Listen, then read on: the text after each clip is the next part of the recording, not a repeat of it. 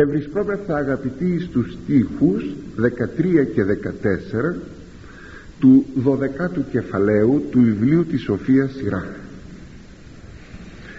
πις ελεήσει επαϊδών οφιόδεικτων και πάντα τους προσάγοντας θηρίης ούτως τον προσπορευόμενον ανδρή αμαρτωλό και συμφυρώμενον εν τες αμαρτίες αυτού. Δηλαδή ποιος θα λυπηθεί των μάγων που γοητεύει, γητεύει τα φίδια όταν τον δαγκώσουν ή τον θηριοδαμαστή όταν τον πληγώσουν τα θηρία. Έτσι συμβαίνει και με εκείνον που συναναστρέφεται με αμαρτωλούς και συμφύρεται με την αμαρτία. Ποιος αλήθεια θα τον λυπηθεί όταν πάθει κακό; Το νόημα των στίχων είναι ότι ο άνθρωπος μόνος του διαλέγει το κακό του περιβάλλον και την αμαρτία παρά τις συμβουλές των άλλων αυτός να θέλει να επιμένει προσέξτε λοιπόν μόνος του διαλέγει ο άνθρωπος το περιβάλλον του και παρά τις συμβουλές επαναλαμβάνω να επιμένει να μένει με το περιβάλλον που διάλεξε. Όταν θα πάθει το κακό τότε ποιος θα τον λυπηθεί; Διότι φίδια κατά την, ε, το παράδειγμα που είπε ο Ιερός Συντάκτης είναι οι αμαρτωλοί. Είναι και οι αμαρτίες που οι αμαρτωλοί επιτελούν. Αν λοιπόν κάνεις παρέα με αμαρτωλούς ανθρώπους μακριά από το Θεό και πάθεις κακό ποιος, ποιος σου φταίει; Όπως και εκείνος ο οποίος μαγεύει τα φίδια είναι εκείνοι που παίρνουν τα φίδια και, τους, ε, και τα γοητεύουν ε, είναι εκείνοι που τραγουδούν κάποιους, κάποια τραγούδια γοητευτικά. Γοητεύω θα πει μαγεύω. Και το φίδι δηλητηριώδη όπως είναι οι οχές παραδείγματι που κουνούν το κεφάλι τους έτσι σηκώνονται επάνω ψηλά κουνούν το κεφάλι σαν να, να νουρίζονται από το συρριγμό και τραγούδι που τις κάνει ο γόητας. Όπως είναι στις Ινδίες οι φακύρες και δεν ξέρω τι. Ε, αν αυτός κάποια στιγμή δεν προσέξει και τον δαγκώσει το φίδι ποιος του φταίει; Άνθρωπε με τα φίδια ασχολείσαι. Ή ο άλλος είναι θηριο, θηριοδαμαστής. Κάποια στιγμή για κάποιο λόγο το ζώο αγριεύει δεν προλαβαίνει αυτός να σωθεί τον αρπάζει και τον τρώει. Άνθρωπε ποιος σου φταίει; Να γίνεις θηριοδαμαστής. Αυτό θέλει να πει εδώ δηλαδή πας με ανθρώπους που είναι άγρια θηρία. Είναι φίδια. Θα πάθεις κακό. Κάποια μέρα θα πάθεις κακό. Ποιος σου φταίει; Θα γύριζες να μας ζητήσεις να σε λυπηθούμε; Τον καιρό που σου λέγαμε να προσέξεις; Βέβαια ε, από χερεκακία δεν θα πούμε στον άλλον ότι πόσο χαίρομαι που το έπαθες. Ένας γονιός όμως μπορεί να το πει στο παιδί του χαίρομαι που το έπαθες για να βάλεις μυαλό. Βέβαια ένας άλλος ένας πνευματικός εύκολα δεν μπορεί να το πει αλλά πολλές φορές το έχω κάτω από τη γλώσσα μου να το πω. Σε κάποιους ανθρώπους που τους επέστησα την προσοχή μη το κάνεις μη πηγαίνεις μη πηγαίνεις μη το κάνεις. Όχι όχι ε. και δεν λέγω τι σου λέγα δεν το λέγω πολλές φορές γιατί βρίσκουμε, βρίσκουμε τους ανθρώπους μπαραλιασμένους. Α, άντε να μην σε λυπήσω και εγώ από πάνω παρότι θα έπρεπε να σου το πω. Να σου το πω να σου γίνει μάθημα. Διότι δυστυχώς έτσι τα πράγματα είναι. Οι άνθρωποι αυτοί γιατί κινούνται έτσι; Διότι διαθέτουν μία αυτοπεποίθηση. Νομίζουν ότι δεν έχουν να πάθουν τίποτε το κακό εάν έτσι κινηθούν. Αλλά οι πατέρες λένε ότι ο εις εαυτόν θαρών πεσείται πτώμα εξαίσιον. Εκείνος ο οποίος έχει εμπιστοσύνη στον εαυτόν του ε, αυτός θα πέσει ε, πτώμα πτώμα θα πει πτώσεις από το πτώσεις.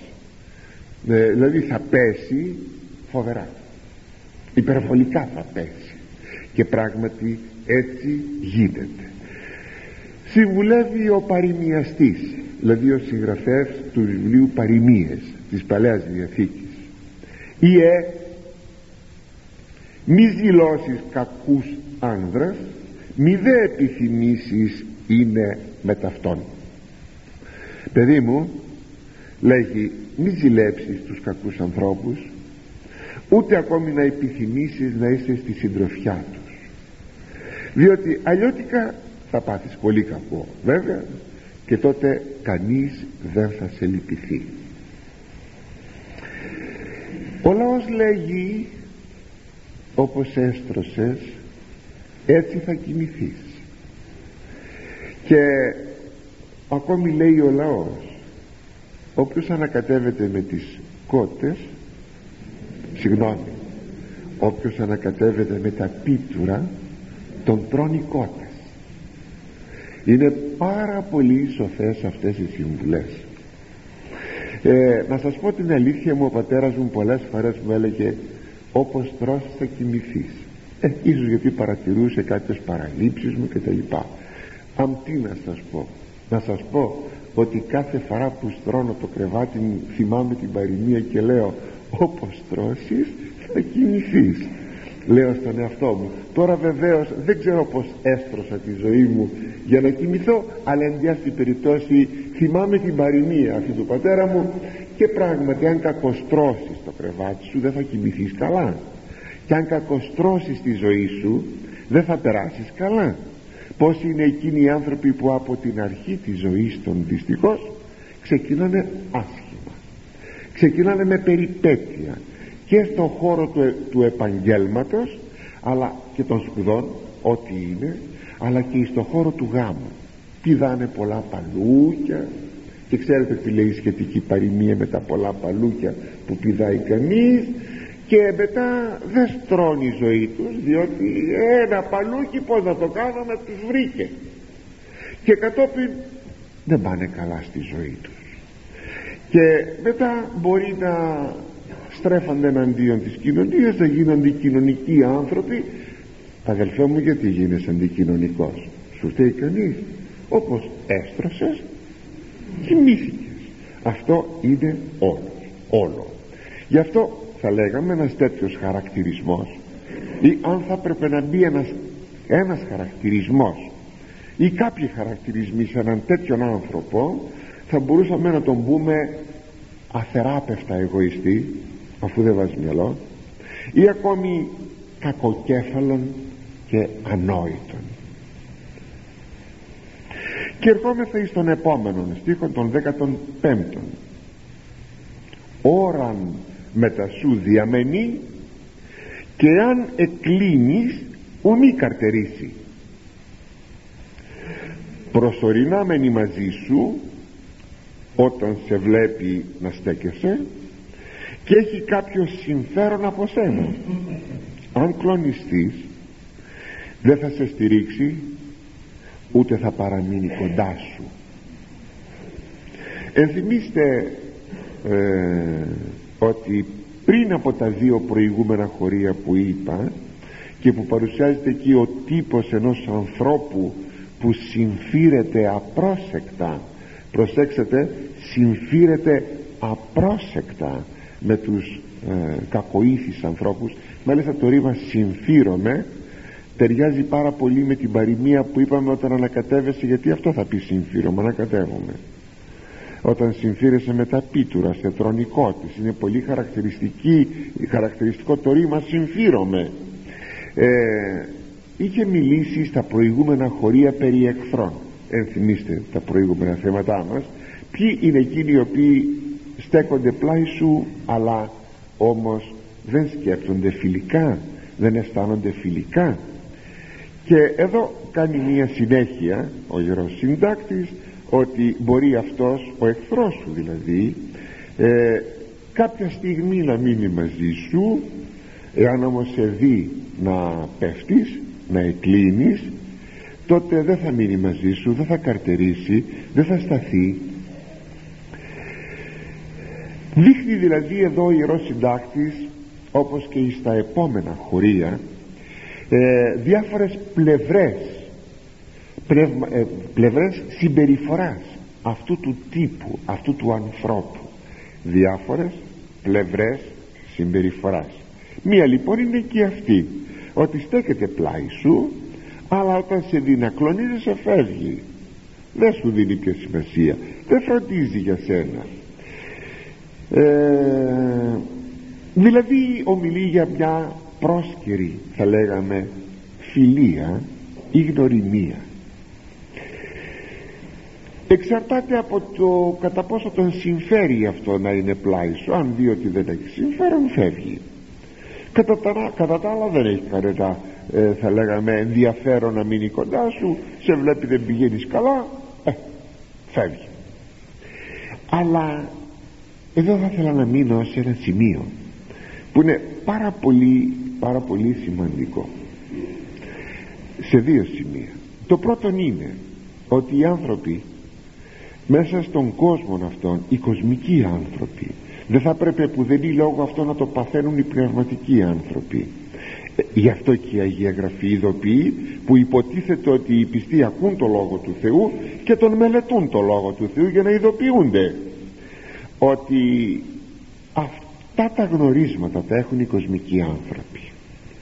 Θα γνωριστείς κάποια στιγμή με κάποιον που σε μια διασκέδαση σε μια χαρτοπεξία ε, σε μια εκδρομή ή σε άλλες ακόμη θα λέγαμε αμαρτωλές ενασχολήσεις. Εκεί συνάπτονται φιλίες οι οποίες όμως δεν κρατούν πολύ έτσι οι άνθρωποι κάνουν πολλές πολλές φιλίες αλλά δεν είναι φιλίες. Διότι αν κάτι πάθουν κανείς από αυτούς δεν θα έρθει να βοηθήσει. Το δεύτερο σημείο που ήθελα να σας επιστήσω την προσοχή είναι ότι πολλές φορές οι κοσμικοί άνθρωποι αναζητούν σπουδαία πράγματα όπως μία νύφη ή ένα γαμπρό σε ένα χώρο προσκέρων γνωριμιών και φιλίας πάει να βρει θα λέγαμε την ύφη ο νέος μας σε ένα πάρτι. Ρε παιδάκι μου στο πάρτι θα γνωρίσεις την υποψηφία σου γυναίκα. Εκείνη η οποία θα σταθεί και πρέπει να σταθεί η πιστή και ακλόνητη σύζυγός σου η σοβαρή που θα μεγαλώσει τα παιδιά σου όπως θέλει ο Θεός. Εκεί θα αναζητήσεις να βρεις τη μέλουσα γυναίκα σου στο πάρτι στην εκδρομή στη διασκέδαση. Πού; Στη χαρτοπεξία. Πού; Πού; Κι όμως αγαπητοί μου και εκείνος ψάχνει για νύφης σε αυτούς τους χώρους και εκείνη ψάχνει για γαμπρός σε αυτούς τους χώρους το αποτέλεσμα ποιο είναι; Αυτοί οι γάμοι να κλονίζονται. Να μην μπορούν να σταθούν. Γρήγορα να απολύγουν σε διαζύγιο. Και αν υποτεθεί ότι δεν θα απολύξουν σε διαζύγιο όμως είναι γάμοι αποτυχημένοι. Εδώ πρόκειται κάποτε περί σοβαρών ανθρώπων. Επειδή όμως δεν ταιριάζουν οι τύποι των να μην περνάνε καλά μέσα στο γάμο πόσο περισσότερο αν υποτεθεί ότι στο στοιχείο του ότι δεν ε, δεν υπάρχει ταύτιση χαρακτήρων να προσθεθούν να επιβαρυνθείς σε αυτό το σημείο να επιβαρυνθούν και άλλα πράγματα και άλλα στοιχεία. Οπότε τότε θα λες να ο άνδρας μου τρέχει από εδώ και από εκεί στις γυναίκες. Η γυναίκα μου θέλει να έχει ανεξαρτησία και άλλα πολλά. Μα τον καιρό που διάλεγες τον διάλεγες την διάλεγες δεν ήσουν προσεκτικός ή προσεκτική. Λοιπόν προσέξτε είναι μερικοί γονείς περισσότερο είναι μερικές μητέρες μαμάδες. Το λέω και λίγο ηρωνικά αυτό. Που σπρώχνουν τα κορίτσια τους σπρώχνουν. Να πηγαίνουν σε πάρτι να ντύνονται καλά να βάφονται και άλλα πολλά για να βρουν γαμπρό διότι υπάρχει αντίληψη ότι αν το κορίτσι δεν πάει σε αυτούς τους χώρους δεν θα παντρευτεί. Και σας το έχω μυριάκης πει ο γάμος αποτελεί σκοπό της ζωής σκοπό της υπάρξεως. Και αν δεν παντρευτεί το κορίτσι σου θυσιάζεις θυσιάζεις εις των βωμών της αμαρτίας. Ε, προκειμένου να παντρευτεί το κορίτσι σου έκανες δηλαδή το γάμο σκοπό της ζωής. Σκέφτονται δε ως εξής καμιά φορά.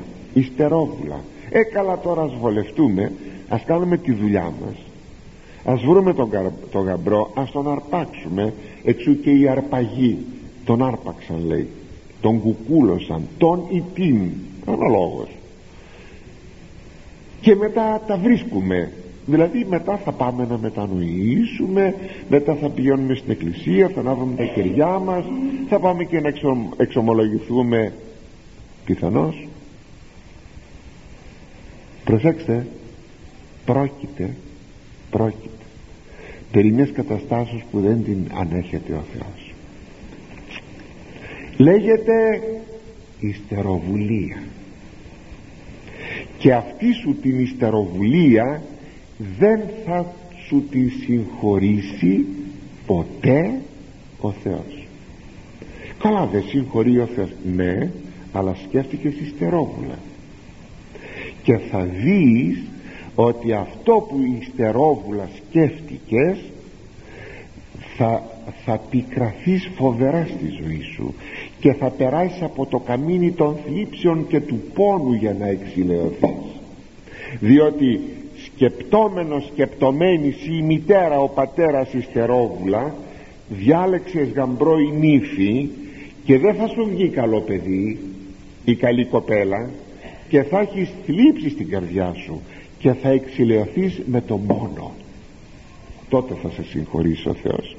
Αν τον πόνο αυτόν τον φέρεις γενναία αναγνωρίζοντας ότι έφτεξες. Τότε θα σου συγχωρήσει αν είναι σκέτη ιστεροβουλία δεν τη συγχωρεί ποτέ ο Θεός. Γιατί σκέφτηκες ό,τι λέει η λέξη ιστερόβουλα ότι θα το κάνω εγώ τώρα και μετά θα μετανοήσω αλλά μετά όμως αυτή η μετάνοια δεν γίνεται δεκτή. Και πηγαίνουμε στον επόμενο στίχο αγαπητοί μου τον 16ο και εν της χείλεσιν αυτού γλυκανεί ο εχθρός και εν την καρδία αυτού βουλεύσετε ανατρέψεσαι εις βόθρον. Εν οφθαλμής αυτού δακρύσει ο εχθρός και εάν έβρι καιρόν ούκ εμπληστήσετε αφέματος δηλαδή ο εχθρός σου θα έχει γλυκόλογα στα χείλη μα στο νου του θα σκέπτεται να σε ανατρέψει και να σε ρίξει σε βόθρο σε λάκκο. Στα μάτια του θα έχει τα δάκρυα. Μα σαν βρει την ευκαιρία δεν θα χορταίνει από το αίμα σου. Εδώ μιλεί περί εχθρού. Μια άλλη πτυχή περί εχθρού ο οποίος όμως προσποιείται των φίλων όπως λέγαμε στην αρχή. Δηλαδή δεν είναι ο τυπικός εχθρός τυπικός εντός εισαγωγικών βάζω τη λέξη. Δηλαδή με τα γνωστά γνωρίσματα του εχθρού. Αυτός είναι απέναντί μου αντίκειται θέλει το κακό μου δεν μου λέει καλημέρα είναι εχθρός. Είναι τυπικός εχθρός. Όχι δεν είναι αυτός ο τύπος. Είναι εκείνος ο οποίος όπως σας είπα έχει το χαμόγελο στα χείλη και έχει όπως σας είπα και τα δάκρυα ή στα μάτια. Αυτός ουσιαστικά αποβλέπει στο υλικό το υλικό του συμφέρον. Και αφού αποβλέπει το υλικό του συμφέρον άρα δεν σε αγαπά και ουσιαστικά είναι εχθρός εχθρός είναι ακόμη και εκείνος. Θα το δούμε και λίγο πιο κάτω λίγο ευρύτερα. Που θα σε βάλει να αμαρτήσεις. Είδατε θα σου πει πάμε να διασκεδάσουμε. Βέβαια με φιλικό τρόπο. Πάμε να φάμε. Είναι η μέρα Παρασκευής ας πούμε. Θα σου πει έλα καημένα τώρα βρεθήκαμε εδώ μη μας κάνεις τώρα ξέρω εγώ και σε βάζει και τρως γιατί σε έβαλε να φας αφού νηστέρεις αυτός δεν είναι φίλος αυτός είναι εχθρός.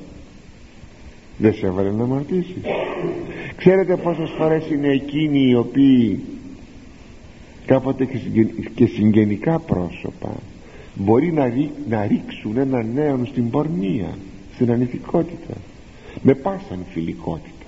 Έλα καημένο παιδί τώρα ξέρω εγώ έτσι κάνουν όλοι και τα λοιπά όπως ακριβώς γίνεται στην περίπτωση του κολυμβήματος προκειμένου να πάθει κανείς κολύμβη, να μάθει κολύμβη ε, του δίνουν μία σπροξιά πέφτει στο νερό τι θα κάνει εκεί θα αρχίσει να κουνάει χέρια πόδια και να σωθεί ε, και υποτίθεται πως παίρνει εκεί το βάπτισμα της αρχής να μάθει να κολυμπάει.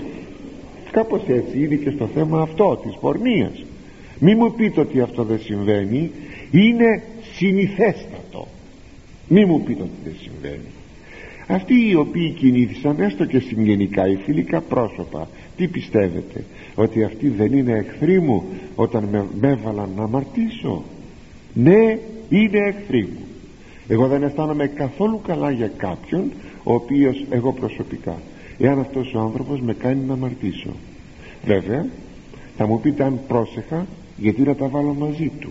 Ναι αλλά στάθηκε όμως η αιτία αν είχε επίγνωση η αφορμή αν δεν είχε επίγνωση εγώ να αμαρτήσω. Και συνεπώς να μου εξασφαλίζει εμένα την κόλαση την τιμωρία ή την αποστροφή του Θεού. Γιατί; Μπορεί αυτός να σταθεί δικός μου φίλος; Είναι δυνατόν ποτέ; Λοιπόν αντιλαμβάνεστε ότι και εκείνος που θα με ρίξει στην αμαρτία είναι εχθρός μου. Μπορεί ο πατέρας σου να είναι εχθρός σου ναι. Σε τέτοιο τομέα ναι. Η μάνα σου ναι. Όταν δεν σε αφήνει να πας στην εκκλησία. Τον, ιδίως τα παιδιά ε, τα παιδιά.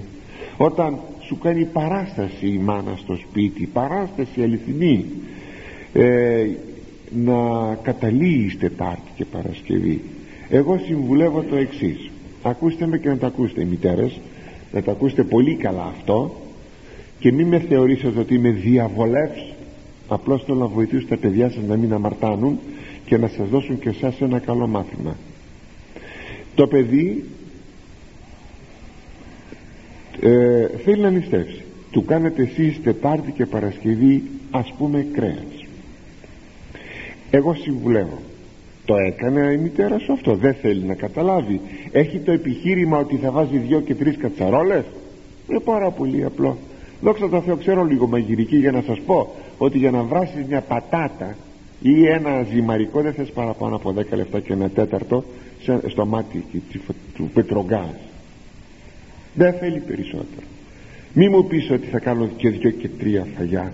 Αν το παιδί σου είχε λόγους να τρώγει κάτι άλλο από αρρώστια δεν θα έκανες ευχαρίστως το ιδιαίτερο φαγητό πρόσχημα λοιπόν να λες ότι δεν μπορώ να μαγειρεύω και λέω τώρα στο παιδί μη κάνεις θέμα ούτε να φωνάξεις ούτε τίποτα. Απλώς σύρε μπροστά σου τη σαλάτα με λίγο ψωμάκι και φάει τη σαλάτα.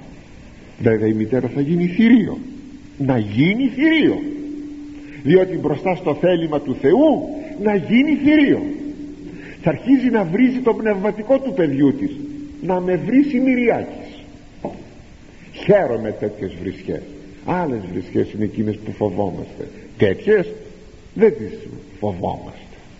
Και μάλιστα λέμε δόξα τω Θεώ που μας βρίζουν οι άνθρωποι ακριβώς γιατί λέμε το σωστό. Λοιπόν κάποτε η μητέρα σου θα καταλάβει ότι δεν υποχωρείς και θα συμμορφωθεί. Με τον τρόπο αυτόν και εκείνη κάποτε θα σωθεί θα συνέλθει διότι αν της κάνεις το κέφι της τότε και τον εαυτό σου απόλεσες και τη μάνα σου απόλεσες. Διότι υπήρχε μια ευκαιρία και εσύ και εκείνη να σωθείτε. Εγώ αγαπητοί μου έτσι συμβουλεύω και να το ξέρετε. Και αν καμιά μητέρα νομίζει ότι το παιδί της δεν θα ήθελε να είναι έτσι να μην μου το στέλνει να εξομολογείται. Εγώ έτσι κινούμαι. Έτσι κινούμαι. Γιατί διότι λέγει ο Χριστός μας. Και εχθροί του ανθρώπου η οικιακή αυτού. Είναι λόγος του Κυρίου. Και εχθροί του ανθρώπου η σπιτική του.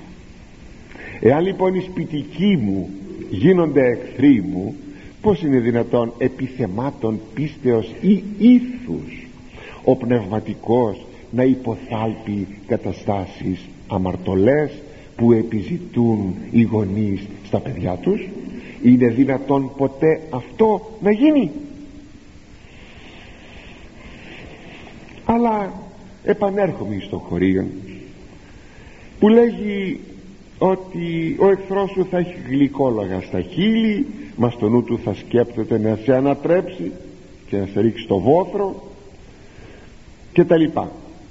Νομίζω ότι μια τυπική περίπτωση είναι εκείνοι οι ταλέποροι φαρισαίοι οι οποίοι προσήγγιζαν γιατί το πνεύμα του χωρίου διαζωγραφίζει την περίπτωση αυτή προσήγγιζαν τον Κύριον για να τον παγιδεύσουν σε λόγο. Πως πήγαιναν; Πήγαιναν με γλυκόλογα και μάλιστα και με κολακία. Κύριε λέει ξέρουμε ότι είσαι απροσωπόληπτος έστειλαν τους αντιπροσώπους των Ιφαρισαίοι αυτοί δεν φαινόντουσαν τους υπηρέτες των ξέρουμε ότι είσαι απροσωπόληπτος και ότι δεν λαμβάνεις λέγει πρόσωπον ανθρώπου. Αυτό θα πει απροσωπόληπτος λες την αλήθεια. Για πέστε μας πες, πες μας ε, αν πρέπει να πληρώνουμε φόρο στον Κέσσερα ή όχι. Δηλαδή πήγαιναν με κολακία ε, πήγαιναν με υποκρισία. Βλέπετε με γλυκόλογα με χαμόγελο. Φιλικός κινούμενοι ο Κύριος τους αποκαλύπτει. Γνούς δε ο Ιησούς την πονηρίαν αυτών είπε τι με πειράζετε υποκριτέ; Πόσοι μας προσεγγίζουν με το χαμόγελο στα χείλη για να επιτύχουν κάτι πόσες φορές; Ίδια στάση έδειξε και ο Ιούδας. Αυτός αυτό το τραγικό πρόσωπο. Σας το έχω κι άλλοτε πει το περισσότερο τραγικό πρόσωπο από όλα τα πρόσωπα των ανθρώπων που γεννήθηκαν μέσα στην ιστορία. Το είπε ο Κύριος. Θα συνέφερε ο άνθρωπος αυτός να μην είχε γεννηθεί. Το είπε ο Κύριος. Βέβαια πάρα πολλά τραγικά πρόσωπα υπάρχουν στην ιστορία αλλά το τραγικότερο όπως σας είπα είναι ο Ιούδας και η πράξης παίρνει βαρύτητα ενός ανθρώπου και τον κάνει τόσο πιο περισσότερο τραγικό εάν εκείνο με το οποίο έχει να κάνει πράγμα υπόθεση ή πρόσωπον είναι υψηλό και μεγάλο. Και εμπροκειμένο ο Ιούδας είχε να κάνει με τον ενανθρωπίσαντα Υιόν του Θεού.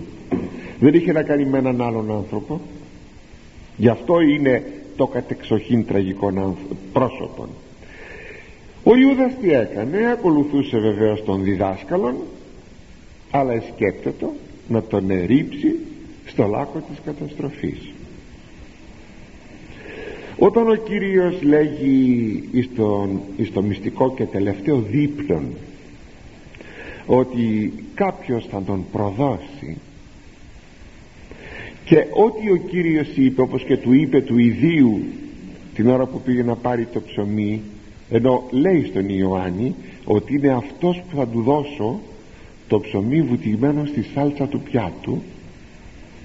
Όλα αυτά ο Κύριος τα έκανε και του λέει ό,τι έχεις να κάνεις κάν το γρήγορα δηλαδή Ιούδα ξέρω τι θα κάνεις οι άλλοι μαθητές δεν κατάλαβαν νόμιζαν ότι να γυρίσει γρήγορα ε, να ψωνίσει για τους πτωχούς για το Πάσχα κάπως έτσι.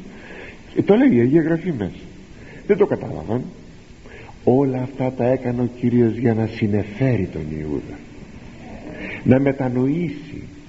Βλέπετε ότι δεν ήταν στο σχέδιο του Θεού να τύχει η προδοσία γιατί ο Θεός δεν παίζει διπλό παιχνίδι όπως εμείς νομίζουμε. Ο Θεός το προφητεύει αυτό γιατί θα εγίνετο. Και δεν το εσκάρωσε ο Θεός για να γίνει γιατί έτσι θα το ήθελε. Το λέγω γιατί μερικοί αγιοποιούν τον Ιούδα. Και όταν, και όταν είπε ότι κάποιος θα με προδώσει ο ταλέπορος εκείνος άνθρωπος ανάμεσα στους άλλους συμμαθητάς του που έλεγαν τι πως είμαι εγώ κύριε. Καμιά φορά κανείς άκον παρά τη θέλησή του δεν καταλαβαίνει. Μήπως εγώ σου φταίω τίποτα μήπως μήπως ο ταλέπορος Ιούδας που ξέρε πάρα πολύ καλά το ρόλο που έπαιζε είπε μη τι εγώ είμαι Κύριε. Μήπως είμαι εγώ Κύριε επέστε ο άνθρωπος αυτός τι συνείδηση διέθετε γι' αυτό ο Θεός δια του Ιερεμίου παραγγέλει και λέγει το πλησίον αυτού λάλει ειρηνικά και είναι αυτό συγγνώμη συγγνώμη το πλησίον αυτού λαλεί ειρηνικά και εν εαυτό έχει την έχθρα μιλάει ωραία αλλά από μέσα υπάρχει η έχθρα υπάρχει η κακότης. Προηγουμένως σας είπα σας έλεγα προηγουμένως ότι εχθρός είναι και εκείνος που θα με σύρει στην αμαρτία με τα χαμόγελά του και τα λοιπά. Αλλά είτε το γνωρίζει το καταλαβαίνει είτε δεν το καταλαβαίνει. Έτσι στο βιβλίο των παροιμιών υπάρχει η εξής θέση. Μη πρόσεχε φαύλη γυναική μη προσέχεις μη δίνεις σημασία ε, στην ε, φαύλη γυναίκα στην πρόστιχη γυναίκα μέλη γάρα αποστάζει από χιλέων γυναικός πόρνης. Γιατί από τα χείλη της πόρνης γυναικός στάζει μέλη ή προς καιρόν λιπαίνει σον φάριγγα. Ή ε, η οποία η οποία προς καιρόν σου λιπαίνει σου ευχαριστεί σου γλυκαίνει τον φάριγγα εδώ όταν τρώμε μέλι μας γλυκαίνει τον φάριγγα. Ύστερον μέντι πικρότερον χολής ευρύσης και εικονημένων μάλλον μαχαίρας διστόμου.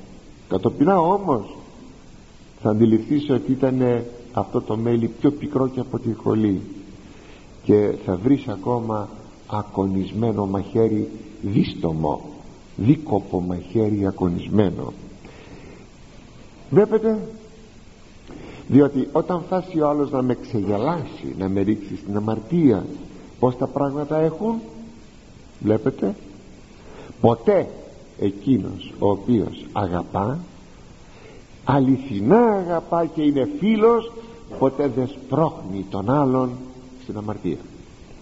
Αλλά κάτι ανάλογο συμβαίνει και με εκείνους που εργάζονται τη μαγεία. Και αυτοί για να κάνουν το σκοπό τους πάλι και αυτοί μας πλησιάζουν με καλό τρόπο. Ακούμε φερρυπίν την περίπτωση. Δώστε μας μια φωτογραφία σας δεν σας θυμόμαστε. Και τη φωτογραφία να τη χρησιμοποιούν για μαγικούς σκοπούς. Να κάνουν καταστροφή.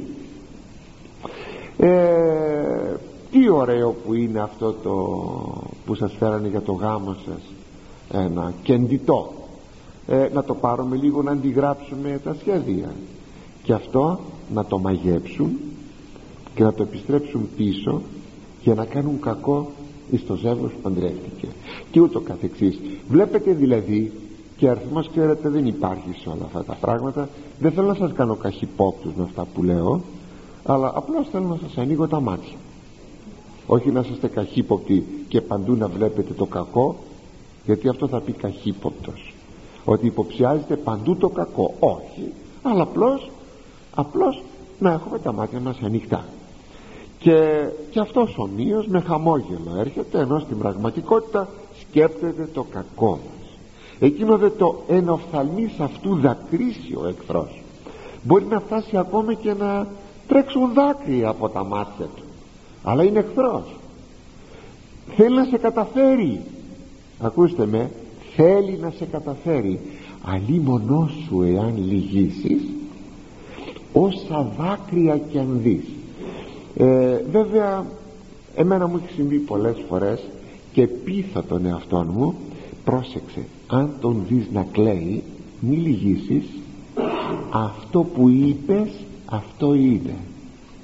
Τέλειωσε και ξέρω έρχονται να κλαπτούν όχι μάλιστα με εξοργίζουν δόξα τω Θεώ με εξοργίζουν περισσότερο εκείνοι που κλαίνε όταν θα ήθελαν τελικά να επιτύχουν από μένα κάτι που τελικά θα είναι εις βάρος μου. Όχι δεν θα το πετύχεις. Όσο να κλαις δεν θα το πετύχεις. Και ο Θεός να με φυλάξει μάλλον να σκληραίνω όταν σε βλέπω να κλαις παρά να λυγίζω προσέξτε αυτό το σημείο. Προσέξατε το. Διότι έχουν συμφέροντα πολλοί άνθρωποι. Έρχεται μια μάνα και θέλει να πετύχει κάτι για το παιδί της. Κάτι. Και αυτό να μην είναι σωστό. Και να αρχίζει να κλαίει μπροστά μου. Δεν θα το κάνω αυτό όσο να κλαίσει και το ειδοποιώ. Δεν δέχομαι και φωνάζω. Λοιπόν προσοχή παρακαλώ προσοχή και δάκρυα ακόμη να φέρει ο άλλος εάν κρίνεται και έχετε διαισθανθεί ότι ζητάει τελικά το κακό δεν θα το κάνετε. Θα μένετε Εβραίοι. Σκληροί. Εντός εισαγωγικών αυτό το σκληρή δεν είναι σκληρότης αυτό. Αλλά είναι σταθερότης. Η σκληρότητα είναι κακό πράγμα. Ενώ η σταθερότητα είναι καλό πράγμα. Είναι αρετή οι άνθρωποι αυτοί ξέρετε πως μοιάζουν με τον κροκόδιλο. Λέγεται ότι όταν τρώει το θύμα του τρέχουν δάκρυα από τα μάτια. Εξού και τα λεγόμενα κροκοδίλια δάκρυα. Φαίνεται ότι αυτά προκαλούνται από κάποια πίεση των δακρυγόνων αδένων στην προσπάθεια να καταπιεί από το λαιμό. Το θύμα όπως το πάει να το καταπιεί και να τρέχουν τα δάκρυα αλλά ο κόσμος, ο λαός το έχει προσέξει αυτό. Ότι όταν τρώει ο κροκόδιλος τρέχουν δάκρυα. Και ο Θεός αν το θέλετε σας το έχω πει πολλά και έχει κάνει τη δημιουργία για να βλέπουμε μέσα στην κτήση καλά και κακά πράγματα. Γιατί αυτά ανακλούν χωρίς να φταίει η φύση όχι, ο Θεός έτσι την έκανε να ανακλούν αρετές και κακίες των ανθρώπων για να ε, παραδειγματίζονται οι άνθρωποι εποπτικά να παραδειγματίζονται από το βιβλίο της φύσεως. Βλέπεις ο κροκόδιλος Τρέχει τρέχουν δάκρυα τα μάτια του αλλά καταπίνει το θύμα. Έτσι και ο εχθρός σου πρόσεχε δακρύζει μπροστά σου αλλά θέλει να σε καταπιεί. Ή εσένα ή το παιδί σου. Ή ή. Και πάμε στον επόμενο στίχον των 17 κακά αν υπαντήσεις ευρίσεις αυτόν εκεί πρώτερόν σου και ως βοηθόν υποσχάσει πτέρναν σου. Αν σου συμβεί δηλαδή κάτι κακό θα τον βρεις πιο μπροστά σου που προσποιούμενος ότι θα σε βοηθήσει σε αρπάζει από, τη, από την φτέρνα και σε αναποδογυρίζει. Είδατε εδώ είναι μια άλλη πλευρά του εχθρού μια άλλη πλευρά συμπεριφοράς του εχθρού. Όπως σας είπα προηγουμένως ο Ιερός Συντάκτης δίδει διάφορες πλευρές. Εδώ θα δείξει ότι σε βοηθάει. Θα τρέξει πιο μπροστά από σένα στον τόπο που θα ζητήσεις βοήθεια. Αλλά εκεί ουσιαστικά σου σκάβει το λάκκο σου. Πάλι μας θυμίζει τον Ιούδα που προλαβαίνει τον Κύριο στον κήπο της Γεθσιμανή είδατε; Πρόλαβε ο Ιούδας πήγε εκεί που ήταν στον κήπο της Γεθσιμανή ο Κύριος. Εκεί στον κήπο της αγωνίας του. Και τον χαιρετά φιλώντας τον. Τον εφίλησε.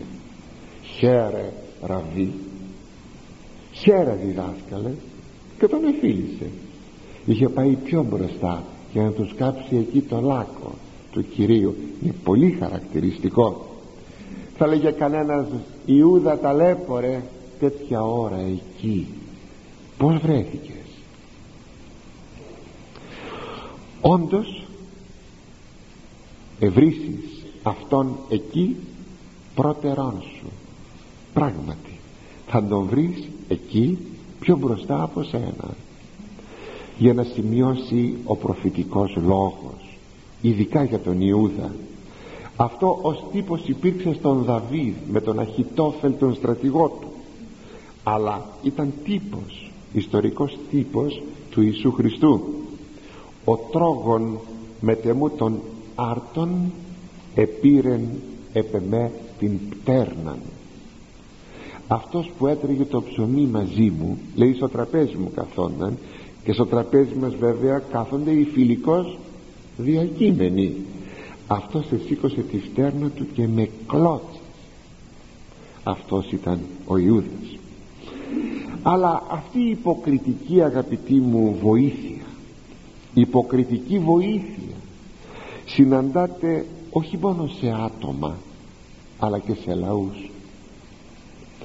Η πατρίδα μας κατά δυστυχία έχει πικρή πείρα αυτής της πολιτικής των άλλων λεγόμενων μεγάλων δυνάμεων μεγάλων λαών τα τελευταία 200 χρόνια.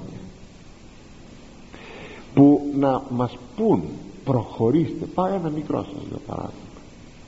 Προχωρήστε στην Μικρά Ασία και εμείς θα σας βοηθήσουμε. Και μετά να βοηθάτε ο Κεμάλ και εμείς να εγκαταλειπόμεθα.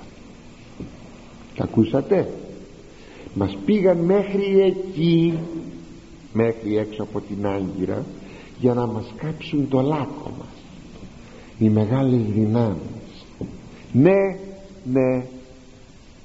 Ξέρετε πόσα τέτοια μέσα στην ιστορία μπορείτε να βρείτε; Ξέρετε πόσες βοήθειες μπορεί να δίδονται και χαμόγελα να σκορπώνται και από την άλλη μεριά να σκάβεται ο λάκκος. Μήπως και το γεγονός της Κύπρου δεν πολύ λίγο λογό όχι. Απλώς αναφέρω ιστορικά πράγματα. Μήπως και το γεγονός της Κύπρου δεν έχει ανάλογη τοποθέτηση ή αμφιβάλλεται γι' αυτό. Ναι. Λοιπόν αγαπητοί υπάρχει υποκρισία. Χαμόγελα και τρεξίματα και ναι και ναι και θα και ναι και θα και θα και ναι και τα λοιπά και σκάβεται ο λάκκος παρασκηνιακά. Και πηγαίνουμε στον 18ο στίχο.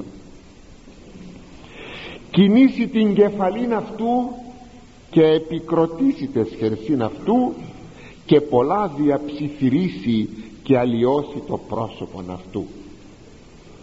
Έπειτα πάντα για τον εχθρό ναι δηλαδή μια νέα πλευρά τώρα μια νέα πτυχή της συμπεριφοράς του εχθρού. Έπειτα λέγει θα κοινά εμπεκτικά το κεφάλι του θα χειροκροτεί χερέκακα θα ψιθυρίζει πολλά σε βάρος σου και θα αποκαλύψει το πραγματικό μοχθηρό του πρόσωπο δηλαδή μετά από όσα θα επιτύχει ο εχθρός σου όπως αντιλαμβάνεστε θα φτάσει ακόμη και να σε ηρωνευτεί. Θα κοινά το κεφάλι του. Θα κοινά το κεφάλι του. Εκείνο το κούνημα της κεφαλής Μ, καλά να πας μα εσύ τους κάψες το λάκκο καλά να πας ε, α, αυτό αναφέρεται μάλιστα και προφητικά δια τον Ιησού Χριστόν. Μα σημειώνει ο Ευαγγελιστής Λουκάς α, συγγνώμη στους ψαλμούς στον 21 ψαλμό λέει πάντες οι θεωρούντες με στον Δαβίδ που είναι τύπος του Ιησού Χριστού εξεμικτήρισαν με όσοι με έβλεπαν με κορόιδευαν. Ελάλησαν ενχύλεσιν είπαν λόγια εκκίνησαν κεφαλήν κουνούσαν τα κεφάλια τους. Θέλετε να το δείτε πως πραγματώθηκε αυτό οι Φαρισαίοι και οι γραμματείς και οι αρχιερείς. Πρώτου σταυρού. Ηρωνεύονται τον Κύριον. Αν είναι λέγει Υιός του Θεού ας κατέβει από το σταυρό. Άλλους έσωσε. Τώρα τον εαυτόν του μπορεί να τον σώσει. Για να ειδούμε. Και όταν έλεγαν αυτά κινούσαν το κεφάλι εμπεκτικά. Είδατε. Μάλιστα εκεί εκεί λέγει ωραιότατα ο ο υμνογράφος είναι τη Μεγάλη Εβδομάδα που αναφέρεται στο καλάμι που του έδωσαν να κρατήσει ο Κύριος ε, υποκατάστατον του Σκύπτρου και της Βασιλικής Ράβδου. Να σήκωνε το καλάμι να τους δώσει μια στο κεφάλι να τους συντρίψει όπως λέει ο δεύτερος ψαλμός. Αλλά δικαιολογημένα λέμε τη Μεγάλη Πέμπτη που ακούγονται όλα αυτά δόξα τη μακροθυμία σου Κύριε. Δόξα γιατί εκείνο που πραγματικά σε δοξάζει είναι η μακροθυμία σου και δεν σήκωσες να τους δώσεις μια στο κεφάλι σε αυτούς τους ταλαιπώρους ανθρώπους που υπο, υπεκρίνονται και τώρα βλέπεις τώρα που σε έβαλαν στο σταυρό πρώτα λέγανε ξέραμε Κύριε, Κύριε, Ραβή, Κύριε ότι ε, πρόσωπο ανθρώπου δεν λαμβάνεις είσαι προσωπόληπτος. Τώρα, τώρα γελάνε. Γιατί σε έχουν καρφωμένο επάνω στο σταυρό. Δεν μπορείς να φύγεις από το σταυρό. Είσαι καρφωμένος. Πως θα κατέβεις από το σταυρό. Τώρα κοροϊδεύουν. Επέτυχαν την πτώση σου την καταδίκη σου και τώρα γελάνε. Και πολλά λέγει διαψιθυρίσει. Δηλαδή πολλά θα πει εις βάρος σου εχθρός σου όταν θα αρχίσει να σε κοροϊδεύει και να γελάει και να λέει ότι καλά επαθές έλεγε ο Δαβίδ. Και γενόμην ξέρετε ιδίως ο Δαβίδ σε δύο περιπτώσεις αυτό συνέβη. Τόσο όταν εδιώκεται από τον Σαούλ αλλά πριν γίνει βασιλιάς όσο και όταν εδιώκεται από τον γιο του τον Αβεσαλόμ όταν έγινε βασιλιάς. Βέβαια δεν μπορεί ένα πρόσωπο που κυβερνά να είναι αγαπητό από όλο το λαό. Ο Δαβίδ ήταν αγαπητός από το λαό. Αλλά όχι όμως αυτό που θα λέγαμε το 100% δεν είναι δυνατόν. Θα είναι και δυσαρεστημένοι. Σας θυμίζω το Σεμενεή που τον πετροβολούσε το Δαβίδ φεύγοντας από το παλάτι του. Του πετούσε χώματα. Και τον κορόιδευε εσύ που ήσουν τέτοιος και τέτοιος και τέτοιος γιατί ο, ο Σεμενεή ήταν άνθρωπος του Σαούλ. Είναι πάρα πολύ φυσικό να υπάρχουν εχθροί και εκεί θα γράψει στον 68ο ψαλμό του Δαβίδ και γενόμην αυτής σε ποιους αυτούς; Αυτοί που δεν ήσαν φιλικός διακείμενοι μαζί μου εις παραβολήν. Δηλαδή με έκαναν, με έκαναν ιστορία. Κατεμού ειδολέσκουν εναντίον μου φλιαρούσαν. Οι καθήμενοι εν πύλες αυτοί που εν πύλες είναι η αγορά αυτοί που είναι στα καφενεία και στην αγορά του με, με σύγχρονη έκφραση. Και εις εμέ έψαλον οι πίνοντες ίνων. Και μου βγάλαν τραγούδια. Έψαλον εις εμέ εις βάρος μου τραγούδια μου βγάλαν αυτοί που πήραν το κρασί. Δηλαδή τι έκαναν; Με κάναν ιστορία φλιαρούσαν εναντίον μου και με κάνανε τραγούδι έτσι κάνει και ο εχθρός του κάθε ανθρώπου πολλές φορές. Και αλλοιώσει το πρόσωπο αυτού λέει το χωρίον του, του Σιράχ. Και θα αλλοιώσει το πρόσωπό του θα το αλλάξει. Εκεί θα αποκαλύψει πια όταν δει ότι εσύ θανατώθηκες πνευματικά. Ε, το όνομά σου θανατώθηκε έπεσες δεν πρόκειται να ξανασηκωθείς τότε θα αποκαλύψει το πραγματικό του πρόσωπο γιατί έχει και κάτι ανάγκη να κάνει. Να καυχηθεί ότι επέτυχε κάτι. Και όπως λέει η Σοφία Σιράχ καρδία ανθρώπου αλλοιεί το πρόσωπο αυτού εάντε εις αγαθά εάντε εις κακά το πρόσωπο του ανθρώπου αλλάζει είτε στα αγαθά είτε στα κακά. Όταν έχεις αγαθά πράγματα μέσα σου το πρόσωπο σου αλλάζει γίνεσαι ευχάριστος, χαρούμενος, ηλαρός. Ε, όταν είσαι ε, έχεις κακά πράγματα μέσα σου πάλι το πρόσωπο αλλάζει και εκεί φαίνεται η πραγματική σου ψυχή. Αυτά όλα αυτά βέβαια θα συμβούν όταν επικρατήσει τελικά ο εχθρός μας. Ας προσέξουμε λοιπόν αγαπητοί. Ε, πάρα πολύ να μην επικρατήσει σε μας ο εχθρός μας. Γιατί πολλές φορές υπάρχει μία ε, ανοησία μας μία όχι διάκρισή μας μία μορία μας όταν αφήσουμε τον εχθρό μας να κινηθεί έτσι ή ακόμη να μας παρασύρει όπως σας είπα στην αμαρτία. Αν όντως πέσαμε γλιστρώντας την αμαρτία και γελάσει ο άλλος. Ξέρετε ότι πολλές φορές γελούν αν κάποιον τον μεθύσουν. Θυμήθηκα τώρα μια ιστορία είναι πολύ παλιά. Αυτή η ιστορία έγινε πρώτου 1960 σε ένα συγκεκριμένο χωριό. Είχα πάει στο χωριό αυτό ήμουν διάκονος ακόμη και πήγα να κάνω ομιλία απογευματινή, βραδινή. Και μου είπαν το εξής την εξής ιστορία. Κάποιοι άνθρωποι που είχε πάει ένας ιερεύς στο χωριό αυτό καινούριο ιερεύς. Ήθελαν να τον πειράξουν. Βέβαια κατά πόσο μπορούσαν να τον αγαπούν αρκεί από αυτό που σας είπα ήθελα να τον πειράξουν. Τον ιερέα θέλεις να πειράξεις να τον βάλεις σε δοκιμασία γιατί; Και του είπαν τον κάλεσαν στο καφενείο για να τον κεράσουν που ήρθε για πρώτη φορά στο χωριό τους. Αυτοί όμως είχαν τον, την κακή του σκέψη. Και τι έκαναν. Βέβαια του προσέφεραν μια παρέα του προσφέρει ένα τσίπουρο. Μια άλλη παρέα ένα δεύτερο τσίπουρο. Εκείνος άρχισε να λέει ότι δεν θέλει άλλο. Ε, διαμαρτύρεται η τρίτη παρέα συνεννοημένοι όλοι ότι και από εμάς δεν θα πάρεις ένα τσίπουρο. Α να πάρουμε και το τρίτο τσίπουρο η τετάρτη παρέα το τέταρτο τσίπουρο να μην πολύ πράγμονο εμέθησε ο ιερεύς και όταν εμέθησε αγαπητοί μου άρχισαν να κοροϊδεύουν. Και την άλλη μέρα βγήκαν στο χωριό και έλεγαν εναντίον του ιερέως ότι κατάφεραν να τον μεθύσουν. Και τον είχαν μετά του χεριού τον τον γελιοποίησαν αν κάτι τέτοιο συμβαίνει μάλιστα όταν μου είπαν την ιστορία μπράβο σας λέω έτσι σκέφτεστε εδώ στο χωριό σας. Μήπως σκέφτεστε και εμένα κάτι ανάλογο να μου κάνετε που ήρθα να σας κάνω κήρυγμα; Τι να πω; Να φυλάει ο Θεός αγαπητοί. Να φυλάει ο Θεός από τέτοιους κακοήθεις ανθρώπους.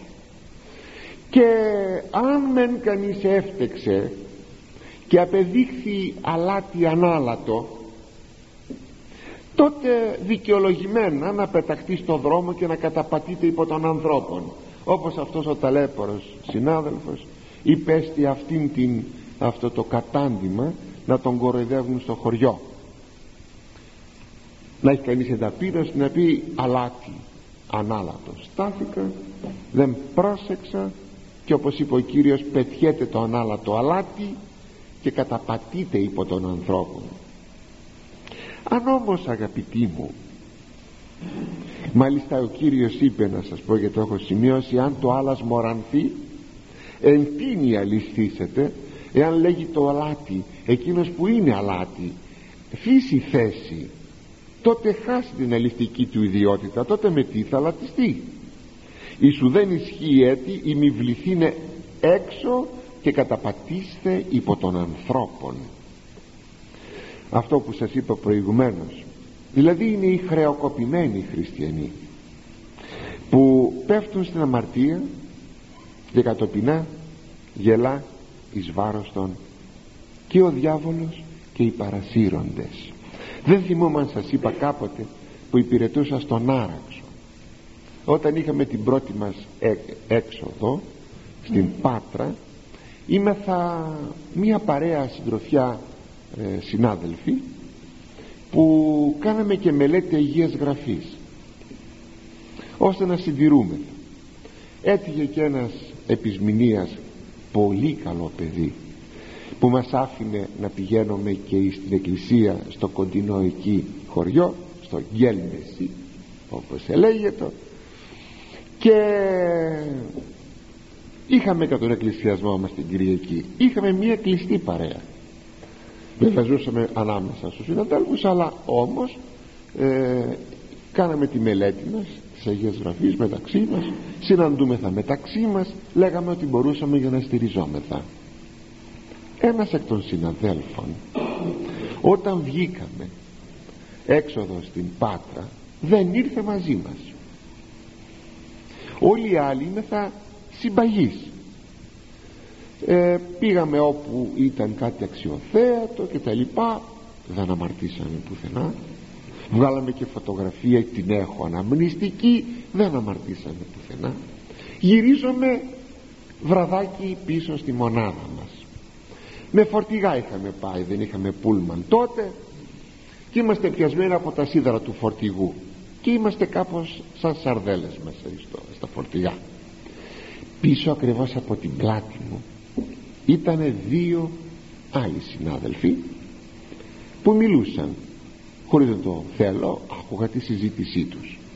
Ξέρετε τι έλεγαν; Θυμάμαι το επίθετο αλλά μην το πω πυρεώτης ήταν αυτός ο συνάδελφος που ξεμάκρυνε από μας. Ας πούμε Γιάννης. Το επίθετό του όμως χρησιμοποιούσαν ώστε να μην υπάρχει περίπτωση να μπερδευτώ τον καταφέραμε το Γιάννη. Πως τον καταφέραμε και τι έκανε. Ακούστε είπαν και την μέθοδο. Ε, αυτοί πήγανε σε οίκους αμαρτωλούς. Του λένε έλα μαζί μας α όχι λέει, εγώ δεν μπορώ να έλθω ήταν καλό παιδί σας είπα ε. δεν είχε κάνει τέτοιες αμαρτίες α όχι δεν μπορώ να έρθω καλά του λένε έλα κατά την ε, δαιμονική πάντα μέθοδο step by step βήμα με βήμα τον έφεραν. Έως κάτσε λέει να μας περιμένεις απ' έξω. Όταν έφτασαν στην πόρτα ε καλά τώρα θα περιμένεις απ' έξω. Μπες μέσα να μην είσαι απ' έξω στον δρόμο να μας περιμένεις ε δεν θέλει και πολύ. Οδηγήθηκε στην αμαρτία ακούσατε πόσο τον έκλαψα αυτόν τον συνάδελφο πόσο τον λυπήθηκα. Αλλά τι ανάλατο. Καταπατείται υπό των ανθρώπων και γελούσαν αυτοί. Ότι τον κατάφεραν. Θα ακούτε;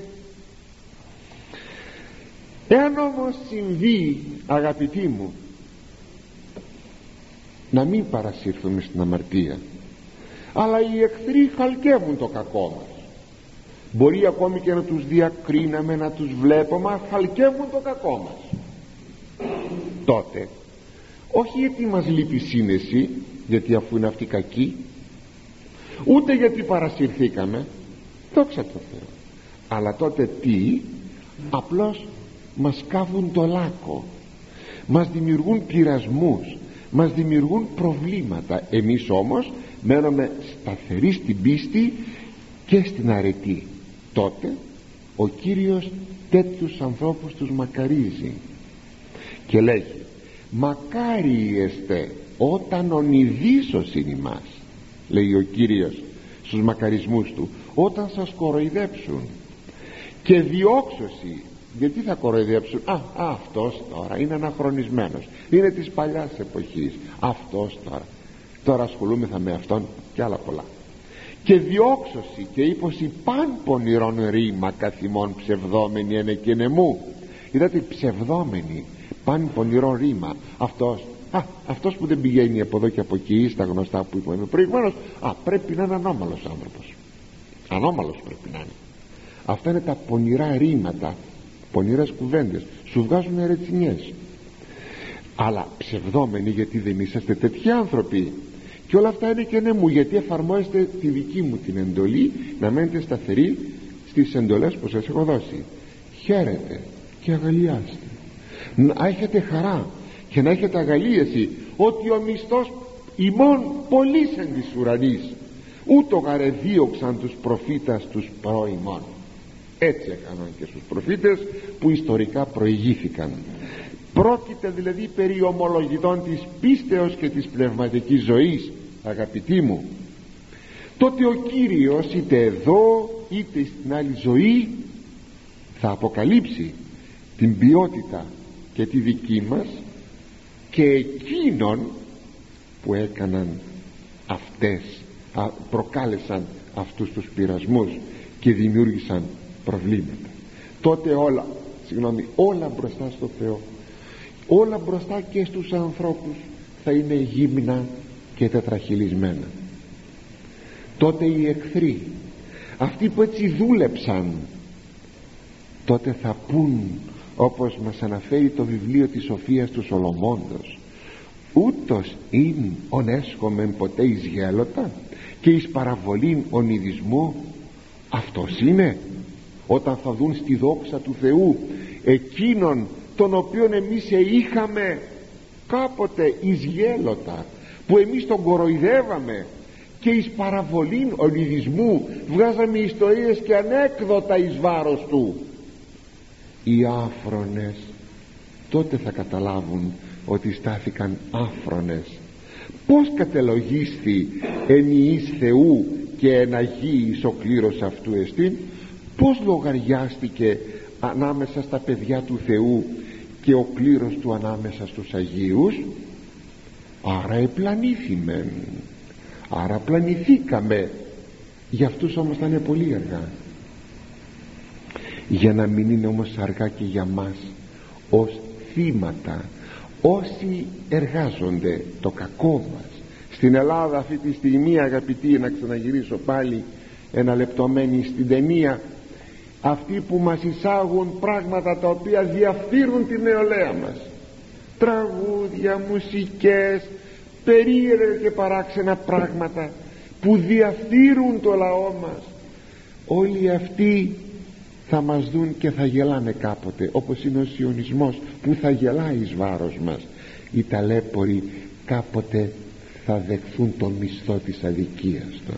Εμείς όμως να έχουμε τη διάκριση και να προσέχουμε είτε αυτός είναι πλάι μου είτε ήρθα από το εξωτερικό τότε εγώ να φροντίσω να είμαι πάντοτε όρθιος και να διακρίνω τις μεθοδίες του διαβόλου γιατί περί αυτού πρόκειται που έχει όργανα αυτούς τους ανθρώπους που στέκονται εχθρικά απέναντί μου.